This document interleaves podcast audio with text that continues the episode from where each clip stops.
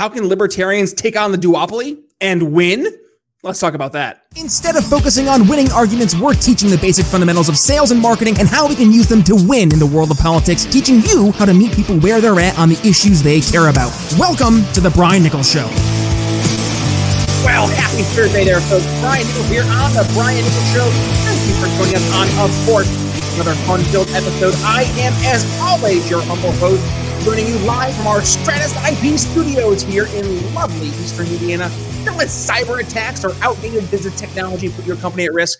Learn more at briannicholsshow.com forward slash Stratus IP. Stratus IP, business technology simplified. Folks, libertarians are underdogs. The game, it's rigged against us. The Republicans and Democrats, they have colluded by effectively preventing any third party from really having any chance at winning. So, what should we do?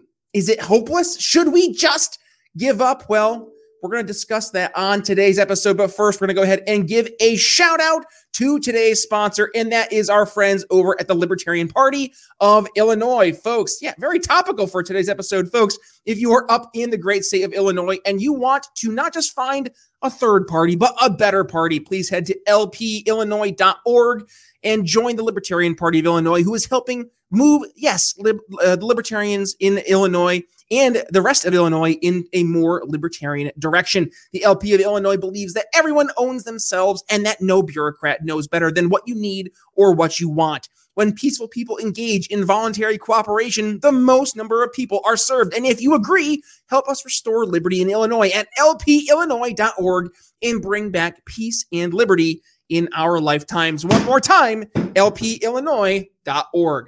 All right, libertarians, let's talk about this. So, yeah, the good news underdogs, they win all the time. David beat Goliath. Washington beat the British Empire. Trump, he beat Hillary. The Viet Cong, they beat the US military. Microsoft beat IBM. Buster Douglas beat Mike Tyson. Heck, Nigel Farage helped beat and take down the European Union. Yeah, it's essential lessons that libertarians, we must learn from these in order to have any semblance of success. And that's why I thought it was very important for us to go back to an awesome episode we had at the end of 2020 with good friend Curt Libertarian from Checkmate the State over on his awesome Substack. And he did this very article, Guerrilla Politics. How can libertarians take on the duopoly and win. We're going to go ahead and check out that argument right now. So, with that being said, on to the show. Curt Libertarian here on The Brian Nichols Show. Hey, Brian, thanks for having me. Absolutely. Curt, thank you first and foremost for joining us here on the Brian Nichols Show. And my goodness, my friend, you are always up to no good, or, or at the very least, you're up to some libertarian good over on Twitter um, and all social media. You're fighting the good fight. And I think you're doing the, the thing that a lot of libertarians have trouble with, and that is being able to articulate what it means to be a libertarian, what libertarian policies are in terms of impacting real people in, in you know their real lives. So first and foremost, Curt, you've built up a, a, pretty nice following over on social media. I know if I were to go over to your Twitter, you have around 20 plus thousand followers. So you're you're speaking to people and they're hearing what you're saying and they're liking what you're saying. So what do you think? So, so how about this? Let's start off here. What brought you into this libertarian uh, world that you find yourself in? Number one. Number two what is it that you're speaking to that people are are finding themselves really resonating and sticking around and listening to you about? Oh, that's a that's a good question. So, like, my story for becoming a libertarian, um, I would probably give the most credit actually to Donald Trump for turning me into a libertarian.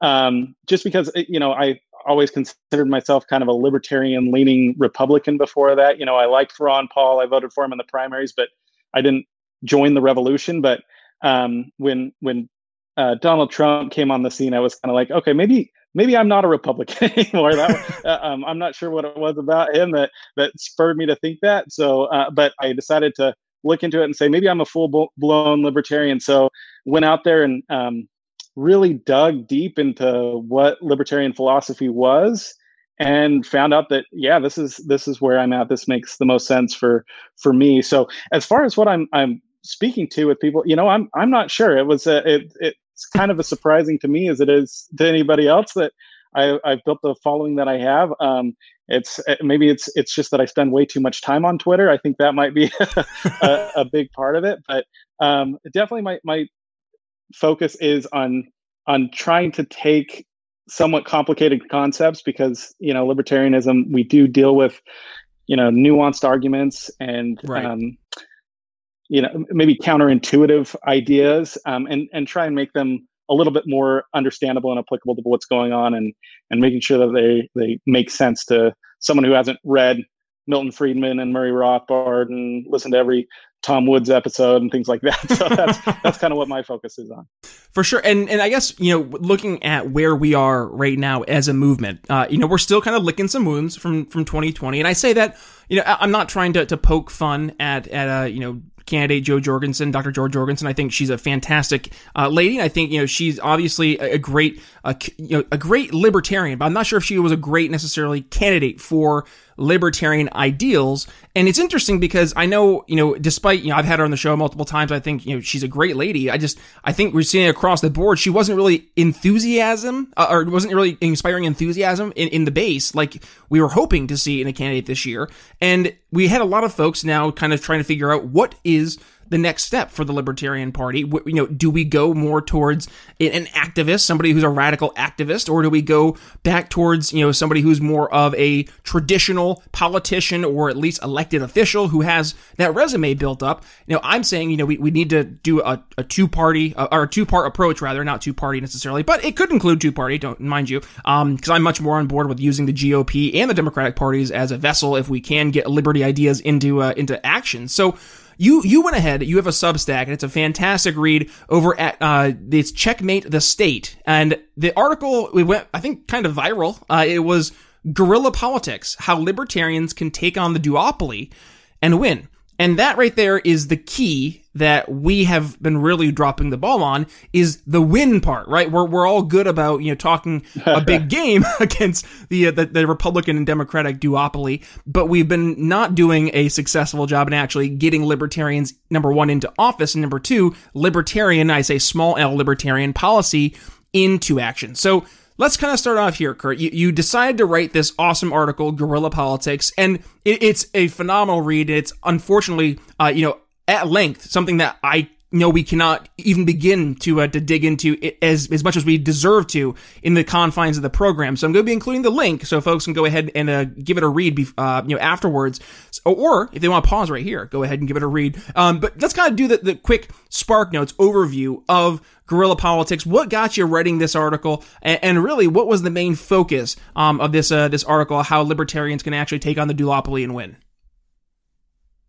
Well, yeah, I mean, I think the the reason you asked me to come on the show earlier is um, because a lot of people were having the attitude that you had uh, you were just discussing on on Twitter that hey, you know, G- Jo Jorgensen was maybe a bit of a disappointment in terms of the vote total, and the whole time I was just like taking a victory lap for um, saying it was it was exactly what needed to happen, uh, which was surprising a lot of people. But th- the reason I, um, I, I was saying that it was a victory lap is because um, I originally, but before we even ran, I, I thought that the purpose of running it, her in the election was to spoil the election for uh, for the candidate. So and and she did um, get enough votes to um, to cover the span between the two poli- or the, the the two main candidates, um, which which means she accomplished what what I was hoping she would do. Right, she got enough votes in those those key main um,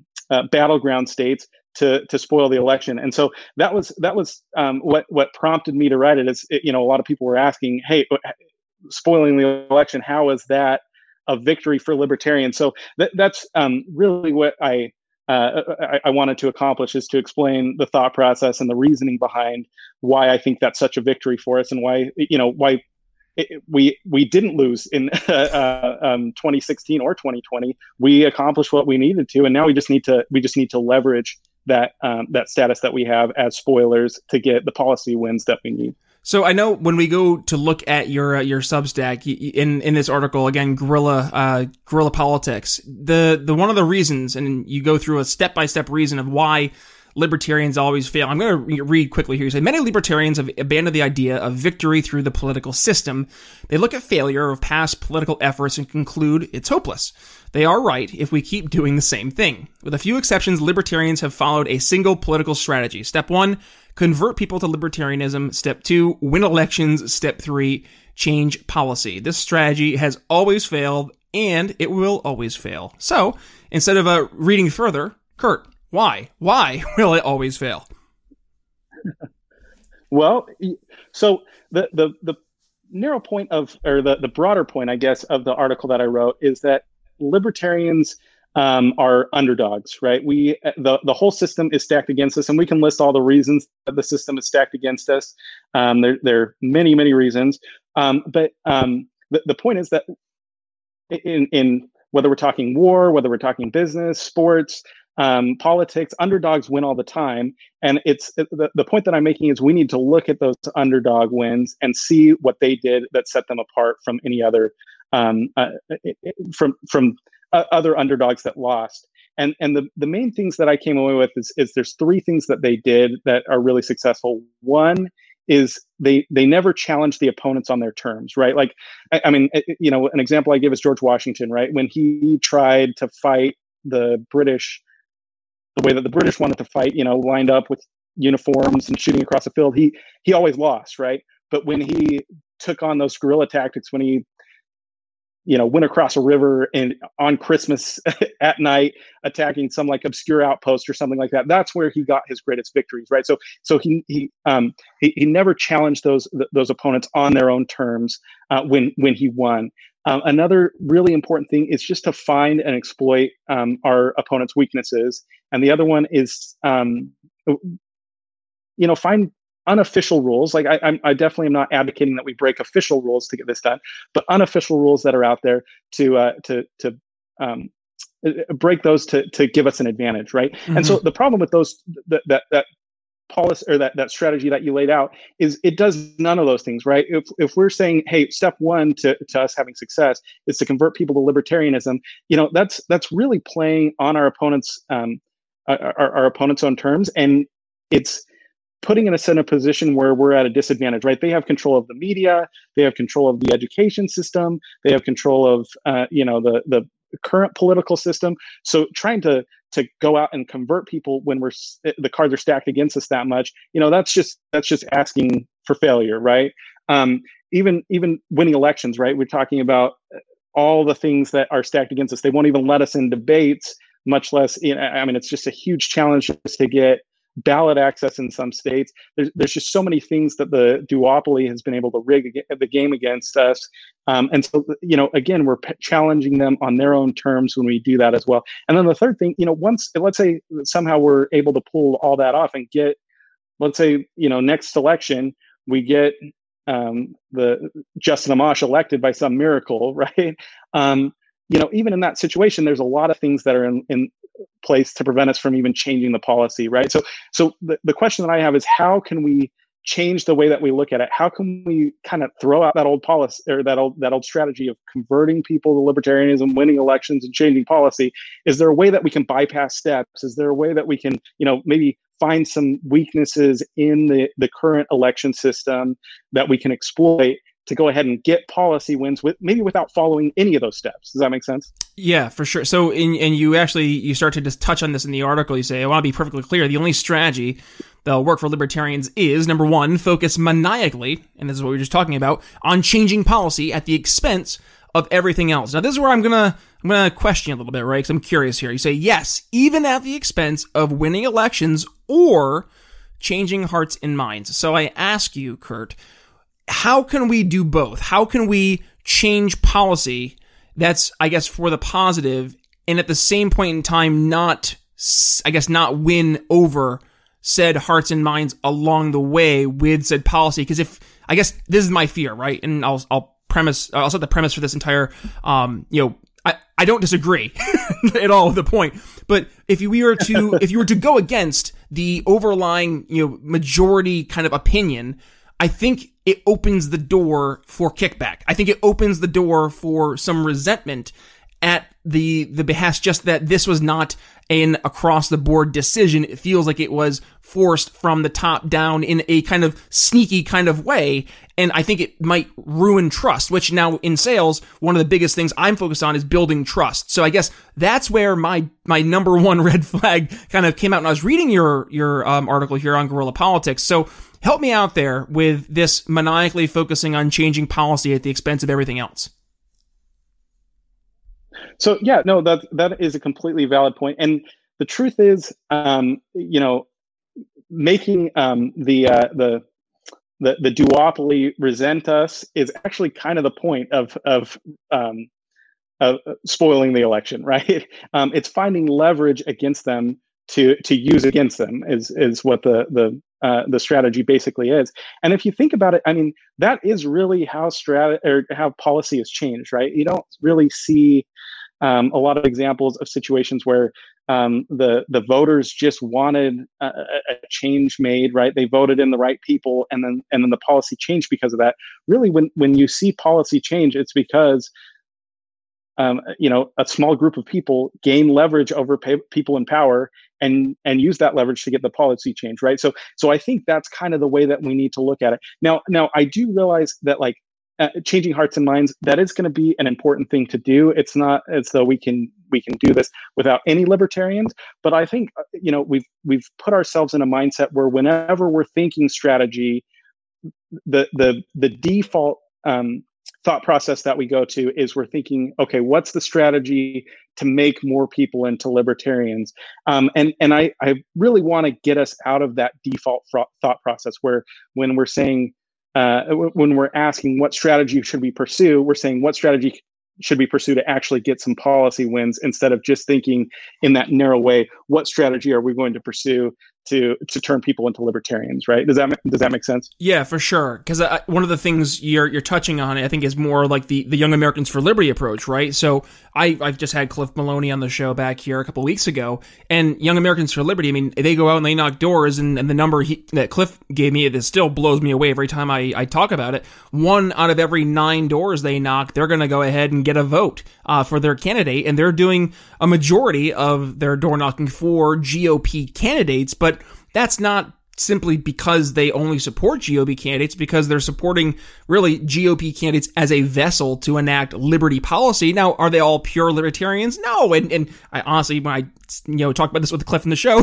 we, we both laughed because uh, do we expect them to be pure libertarians? Um, and I don't think you know anybody should be expecting anybody to be a pure libertarian across the board when we're we're talking about electoral politics. Um, but to your point, it is interesting because if we were able to enact you know these liberty policies in these kind of covert ways. You know, yes, it it's not necessarily maybe libertarians, big L libertarians that are winning the elections, but rather it's these small L libertarians that we are kind of sneaking into the traditional big, uh, you know, two party systems. And, and that's kind of the approach I, I do hear the merit, uh, and I've, I've heard it before. You know, we should be trying to, to infiltrate these, these two big parties going forward to, to get some libertarian ideas at the very least as an alternative to whatever the mainstream is in those respective communities. In the world of wine, there are so many choices, and that's why Blood of Tyrants Wine has tyrants losing their heads. Whether you're looking for a new go to at home or want to impress your friends at a party, Blood of Tyrants Wine has you covered. And if you're trying to get rid of some pesky tyrants in your life, well, we've got that covered too. Head to BrianNicholsShow.com forward slash wine and get $5 off your order. One more time, BrianNicholsShow.com forward slash wine. Free men don't ask permission, so take a sip. You'll be glad you did.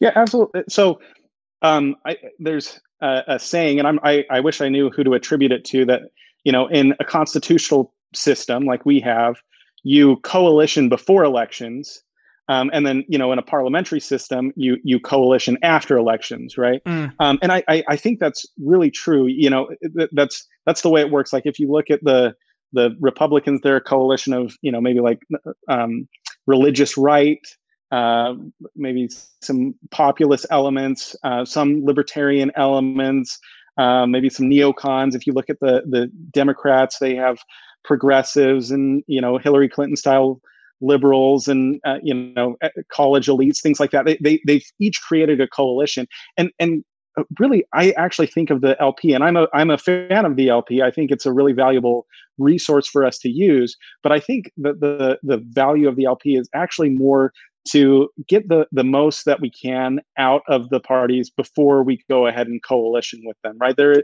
there's a lot of um, there's a lot of negotiating power that comes from holding off um, from joining a coalition and so I, I, this really one way to look at the strategy that i lay out here is just a way for us to to to get um, as as much concessions from them as possible before we go ahead and coalition with one of those parties. And and I, to, to your point about the the Young Americans for Liberty, I I actually call them out specifically in the article. Yes, you do. um, as a, a, really great example of someone that or of a group that's that's that's following the strategy of going of um, not uh, um, challenging the opponents on their own terms and and kind of breaking unofficial rules and they've had tremendous success. And i think that that's going to be something that's going to be really a, a great two-pronged approach to have you know the libertarian po- party in the background working to to get the most before we go ahead and coalition with one of the parties and also to have um, you know young americans for liberty working within the party to a certain degree to go ahead and, and have really great libertarian candidates to take over, you know, at, at that point when we go ahead and, and decide to coalition with them, right. if that makes sense. Yeah, no, for sure. And now when you're, you're talking about challenging the duopoly on their terms, this is specifically the, the examples you're referring to, right? Like actually going in, you know, having these liberty primaries in, you know, the Republican Party, forcing, you know, I, I think of the Dave Brat situation, um, where he took down Eric Cantor. And you know, it, I'm not saying Dave Dave Brat was a you know libertarian icon by any stretch, but you know, to look, that's how the approach should be done. Is that is that kind of your your point here with challenging the duopoly on their terms? Yeah, so so challenging the duopoly on their terms. What, what I think of is um, a situation where uh, we're going in and we're playing um, we're playing politics the way that we're expected to play politics, right? We're saying, hey, our goal is to get the maximum number of votes that we can for our, our candidates. We're, you know, begging the the two parties to allow us into the the debates, um, and and you know, we're we're um, kind of accepting the terms that they've laid out. That in order to have any power, we need to have you know 51% of the electorate vote for us, right? Well, when I say we need to to change the way that we um, the, the way that we play the, the game, the way that we challenge them, and and not p- challenge them on their terms. I, I'm saying what we need to do is we need to to really focus on actually just spoiling the election right because the strategy that you're going to use in that situation is going to be very different right if you if you are um, seeking to to spoil the election for a president um, you're going to be campaigning in swing states. Um, you're going to be focusing the messaging on maybe uh, uh, attracting specific uh, demographic groups uh, to bring into the, the coalition. Um, and, and it, uh, whereas if you if you look at a situation where you're saying, hey, uh, let's maximize votes, you know, things you might do is go do a national tour. You know, um, maybe do a sales pitch like, hey, if you're not in a uh, uh, one of the, the swing states, vote for me. If you are in one of the swing states, go ahead and vote for um, vote for one of the major candidates, which was actually a message that we got out of the the party um, at a few times uh, in a few instances during the election. So I think you know that that's what I'm referring to is um, let's let's focus on getting that leverage uh, by spoiling the elections instead of just seeking to to maximize the amount of votes that we get, if that makes sense.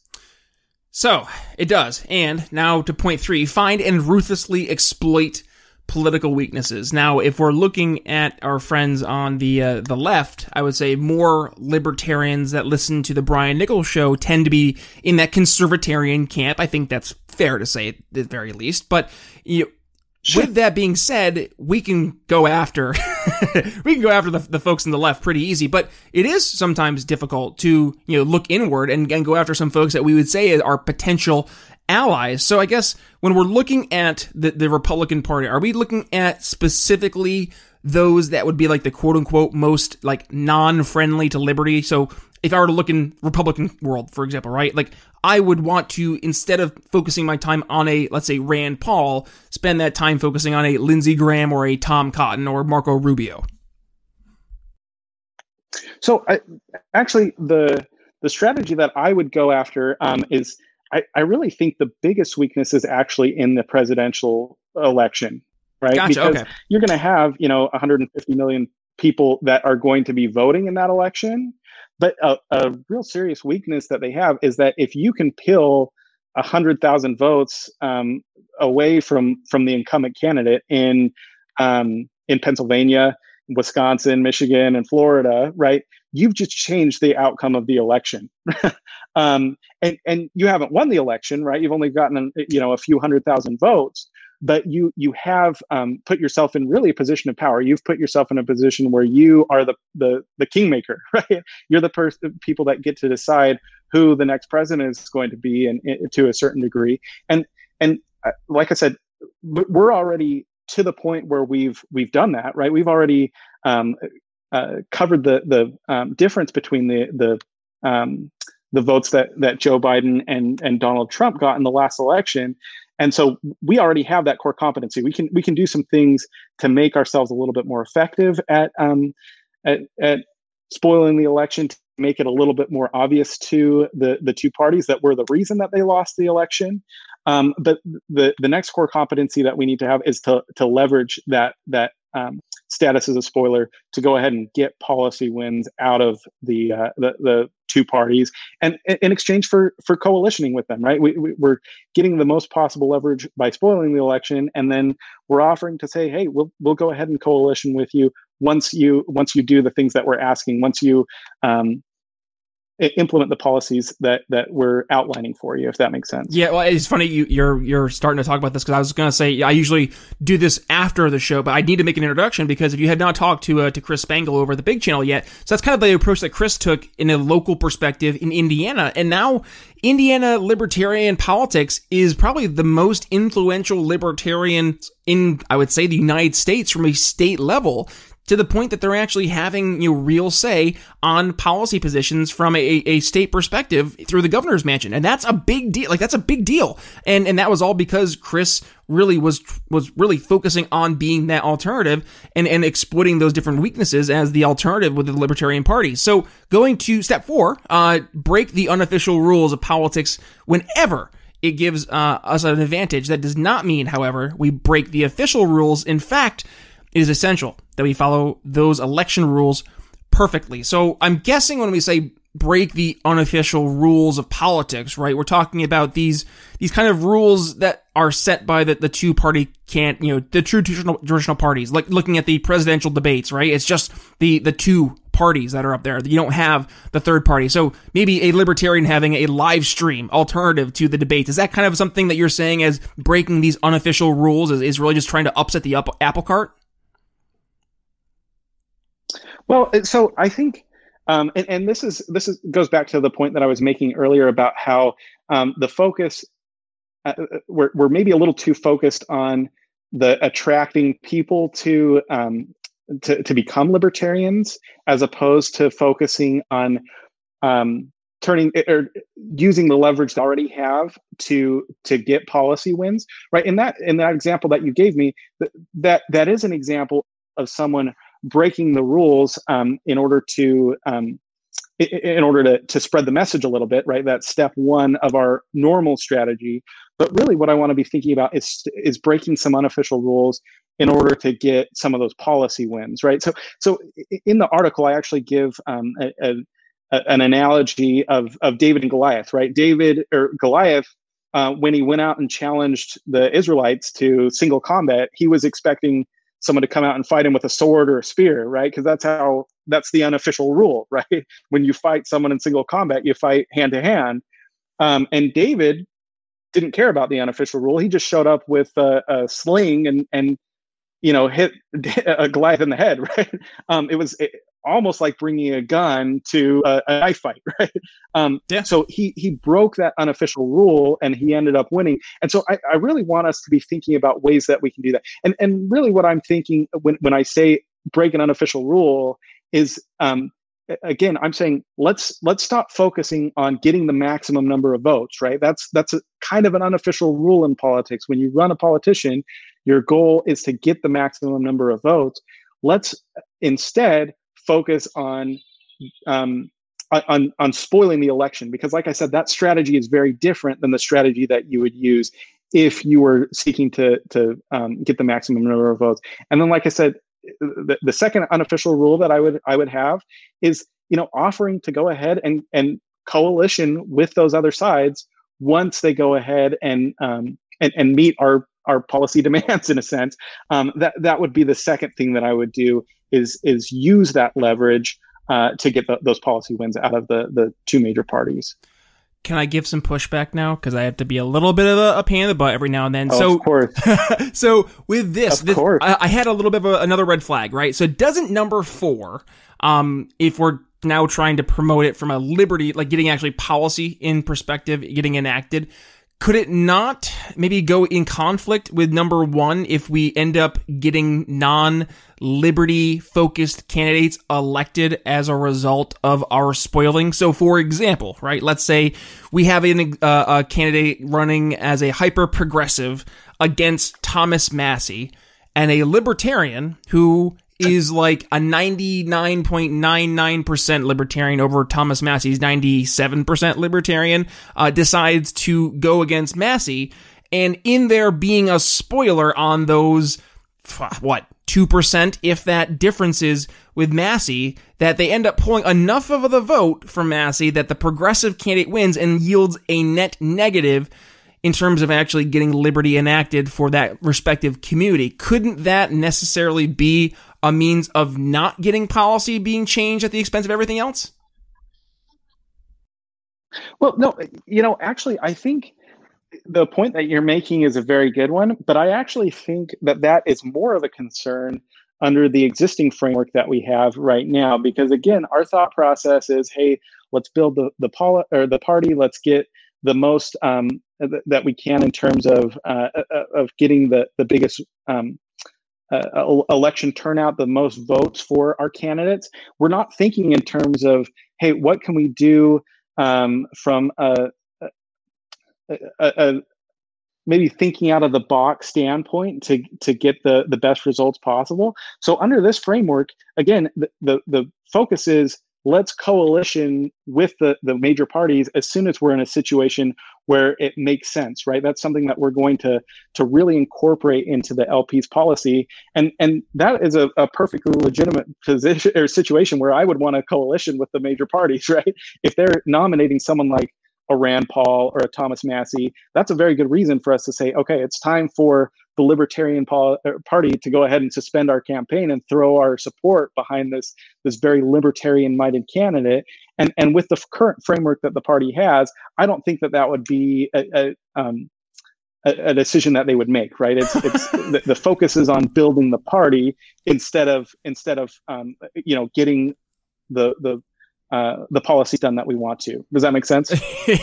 I laugh because uh, we had the former chairman saying that if Dick Cheney ran as a libertarian, that he would he would in, endorse that, and because it would get more votes for the Libertarian Party, which I get is the job of the the chairman's role, which I, I don't necessarily agree being the goal of the Libertarian Party necessarily just to get votes, but actually, you know, what's the the goal? And I think it's to enact liberty, right? And that's why I'm I'm much more friendly with using uh, alternative means, being you know like the GOP or the Democratic Party. I understand, you know, that actually goes right into number five uh, of your final um, step by step process here in your guerrilla politics article on Substack, and that is gain leverage over politicians and exercise that leverage to get policy wins. And again, I think it goes, you know, kind of full circle. That's exactly what we've been talking about is, you know, having kind of that spoiler role to you know, either get them to come to the table and actually have a conversation, hear your points out, or you'll continue to spoil these elections and yield uh, more, I guess, resentment or, or dis- dissatisfaction with the with the existing status quo system,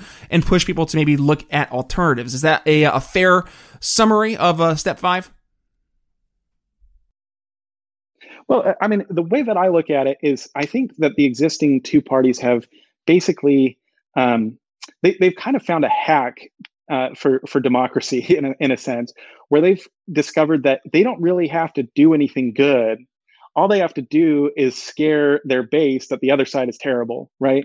Um, and so as long as they know that all they have to do is say, "Hey, you know, Donald Trump is a fascist or hey Joe Biden is you know in the pocket of AOC and the the radical left and do nothing of value for um, the the their constituents nothing is going to be done right? And so um, I, I think of this as kind of a way to restore you know that that uh, uh leverage that um, that voters have in a way uh, to get policy in exchange for their vote right so so the, the sales pitch that we make to people is hey withhold your vote from the politician this time around, right? Because they haven't done anything for you and they're not going to do anything for you as long as they think that they can get away with it just by scaring you.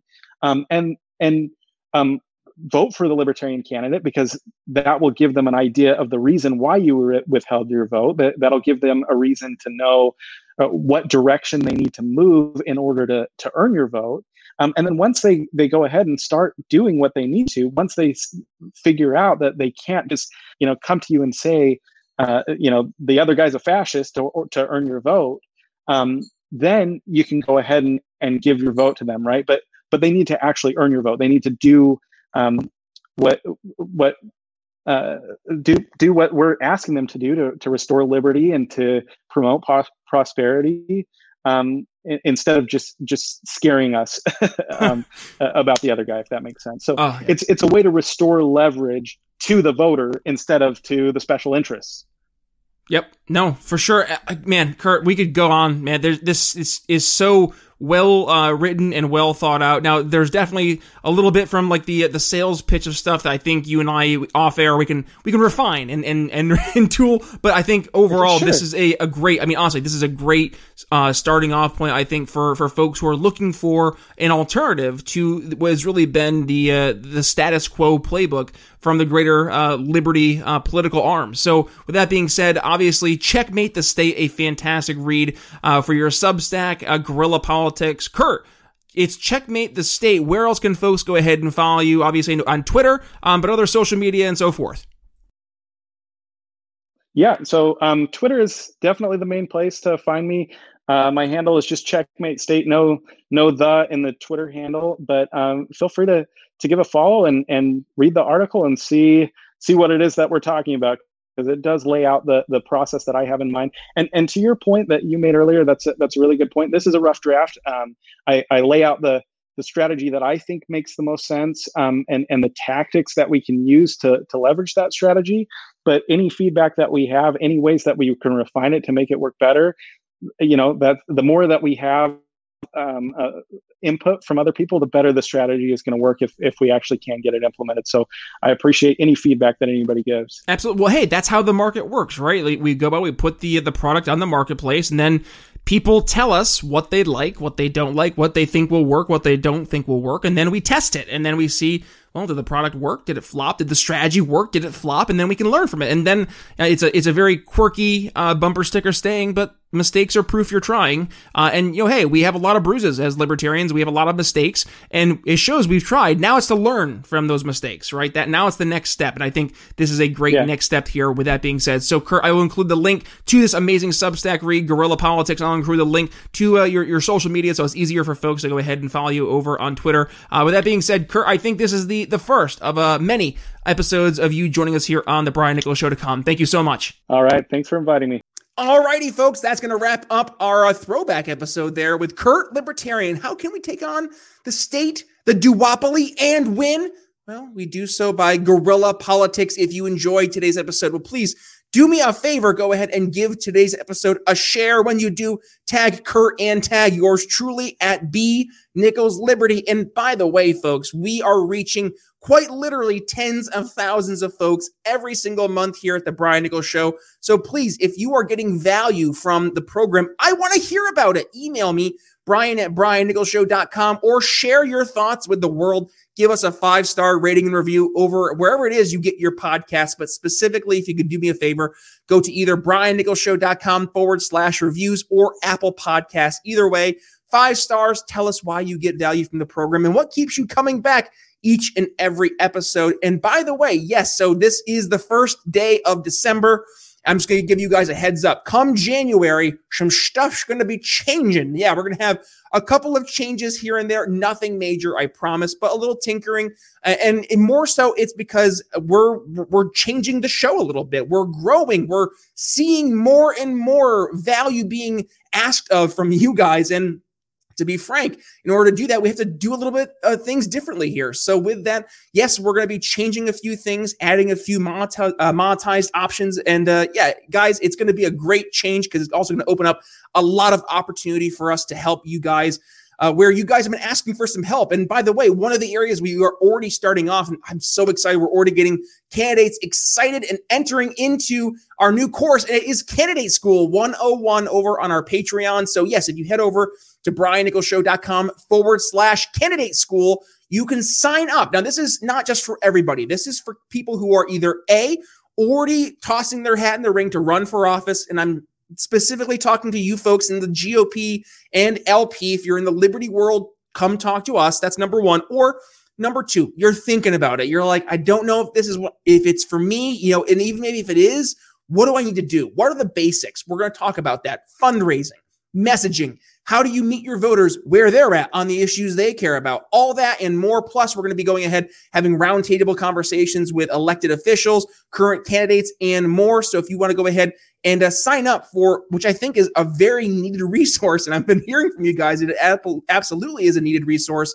Less than $10 a month, $9.95. You can go ahead and uh, get in, uh, involved in a part of our candidate school over on our Patreon. So I'll include that link here in the show notes, and you can check that out if you are joining us here over on our, our video version of the show, which you can find over on YouTube, Rumble, and on Odysee. If you're joining us here on YouTube, do me a favor, go ahead right here below. Hit the subscribe button and that little notification bell so you're not missing a single time we go live. And also, if you're joining us here on the YouTube version of the show, I'll make sure I include yesterday's conversation where I went through and I outlined the five ways you can instantly uh, become more persuasive and improve your communication skills overnight. Yeah, we talked about that. So I'll include that link right here below. But otherwise, folks, if you got some value from today's episode beyond giving it a share, beyond giving us a rating and review, I'm going to ask you to do me one more solid, and that is please go ahead give us uh, some support. If you don't want to necessarily run for office, but you still want to support the show, you can do so either $5 a month or a one time donation, your choice, whatever you can do. I appreciate it because this is what keeps the lights on.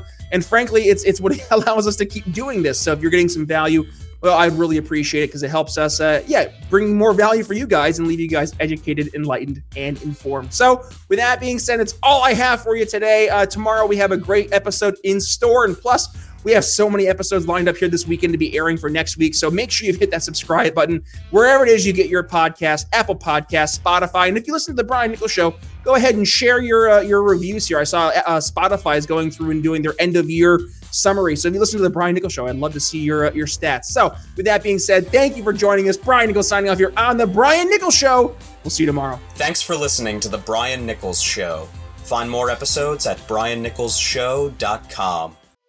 Enjoying the audio version of the show? Then you'll love our YouTube channel. Be sure to head over there and subscribe. And if you're new to The Brian Nichols Show, be sure to head to your favorite podcast catcher and click download all unplayed episodes so you don't miss one of our nearly 500 episodes that will be sure to leave you educated, enlightened, and informed. If you got value from today's episode, can you do me a favor and head to briannicholsshow.com forward slash support and leave us a $5 donation? And by the way, have you given the show a five star review yet? If not, head to Apple Podcasts and tell folks why you listen to the program. And don't forget to tell your friends to subscribe too. Follow me on social media at B Nichols Liberty. And again, if you'd be so kind, please consider making a donation to the Brian Nichols Show at briannicholsshow.com forward slash support. The Brian Nichols Show is supported by viewers like you. Thank you to our patrons, Daryl Schmitz, Michael Lima, Mitchell Mankiewicz, Cody Johns, Craig DaCosta, and the We Are Libertarians Network.